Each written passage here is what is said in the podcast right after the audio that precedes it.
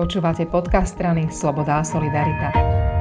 Poslancom Národnej rady Miroslavom Žiakom sa budeme rozprávať o sporoch v Národnej rade. Miro, ty si takým najhlasnejším hlasom, ktorý sa najčastejšie hádá s kotlebami a ex-kotlebami. Začnime tým, prečo si sa tak rozhodol. No, mňa prirodzene rozčuľujú ľudia, ktorí šíria dezinformácie a robia vlastne taký chaos v tejto spoločnosti, lebo samozrejme, keď niekto šíri dezinformácie, tak niekto iný tomu uverí a samozrejme následne spôsobuje na základe toho nejaký problém. Tým, že napríklad z začiatku spomínali, že COVID je len chrípočka, aj keď im zomrel ich podporovateľ na COVID, následne rozprávali, že nenoste rúška, handry na nose alebo na ústach, že to vám nepomôže. Následne sa zase ukázalo, že tie handry na nose, ako to oni povedali, pomáhajú ľuďom. No a teraz zase rozprávajú, že neočkujte sa. Keď všetci vieme, celý svet vie o tom, že v podstate očkovanie je jediná cesta z pandémie. Každý racionálny človek verí alebo vie, že to je cesta z pandémie. A nechceme už teda ten tretí lockdown a toto je tá cesta, ako tomu zabrániť. A ja tu vidím aj na niektorých mojich kamarátov, že uveria týmto veciam, lebo keď niečo poviete veľmi vierohodne, tak myslím, že aj keď niekto klame alebo nemá dostatočnú informáciu o tom, tak uverí tomu, lebo bohužiaľ, oni sú veľmi vierohodní v tom, čo povedia. Vedia to s tou emóciou, s tou gráciou, s tom takým tým rozpáleným, žhavým prejavom povedať. Takže toto je veľmi nebezpečná cesta spolu s populizmom, ktorý teraz v tejto 21. storočí nastupuje, že to je fake news, konšpiračné teórie, hoaxy a plus populizmus môže zabiť aj modernú demokraciu. Keď sa proti tomu nepostavíme, aj keď vám budú nadávať, aj keď proti vás budú bojovať, budú sa vás snažiť diskreditovať, ale musí sa proti tomu niekto postaviť a vyvrácať tie ich klamstvá, lebo máme zarobené na problém do budúcnosti. Stokrát opakovaná lož sa stáva pravdou, to je presne to, že prečo tomu ľudia veria. Na druhej strane, niekedy tie hádky s nimi, to je ako ten povestný šach s holubom, že netreba to hrať, lebo všetky figurky vám rozhádžajú aká klávesnicu a potom odíde preč.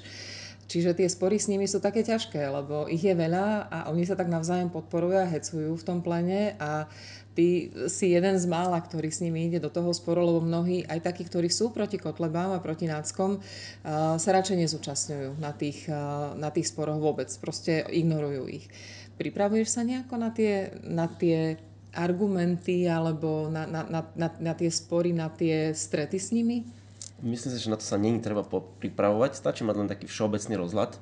No a keď počujete tie klamstvá, ale že očividné klamstvá, keď napríklad ten Šlosár, ktorý pochodoval v gardistickej uniforme ešte pred pár rokmi dozadu, gardistické uniformy z doby druhej svetovej vojny, keď tu mali hlinkové gardy, ktoré zvážali tých našich občanov do koncentračných táborov, do vyhľadzovacích táborov, a on tu teraz ide rozprávať o slobode, o živote, o zachránení životov, tak mi sa chce grcať. Normálne, prepáčte za výraz, ale normálne to musím takto pejoratívne povedať, že to je proti zdravému rozumu.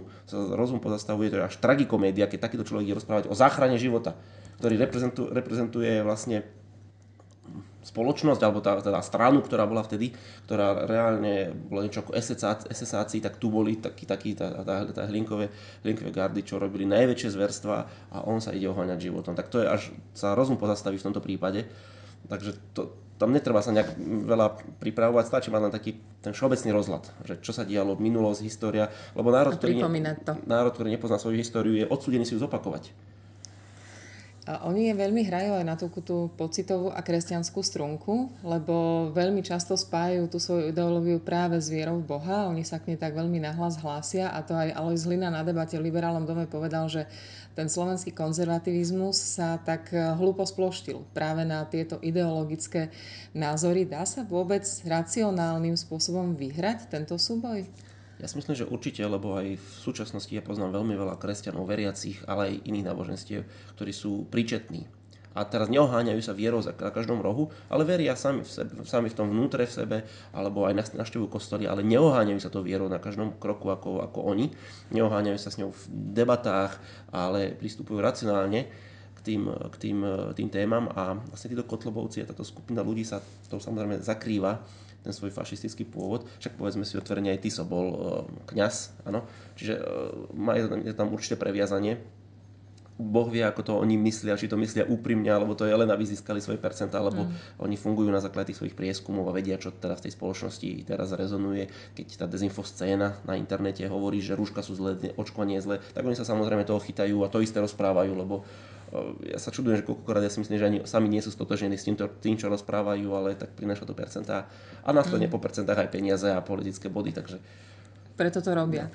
A ty si sa stal pre Sasku novým tímlídrom pre osobné slobody, tak chcem sa nakoniec úplne opýtať, že ako taký tímlíder človek občas organizuje napríklad konferencie alebo diskusie.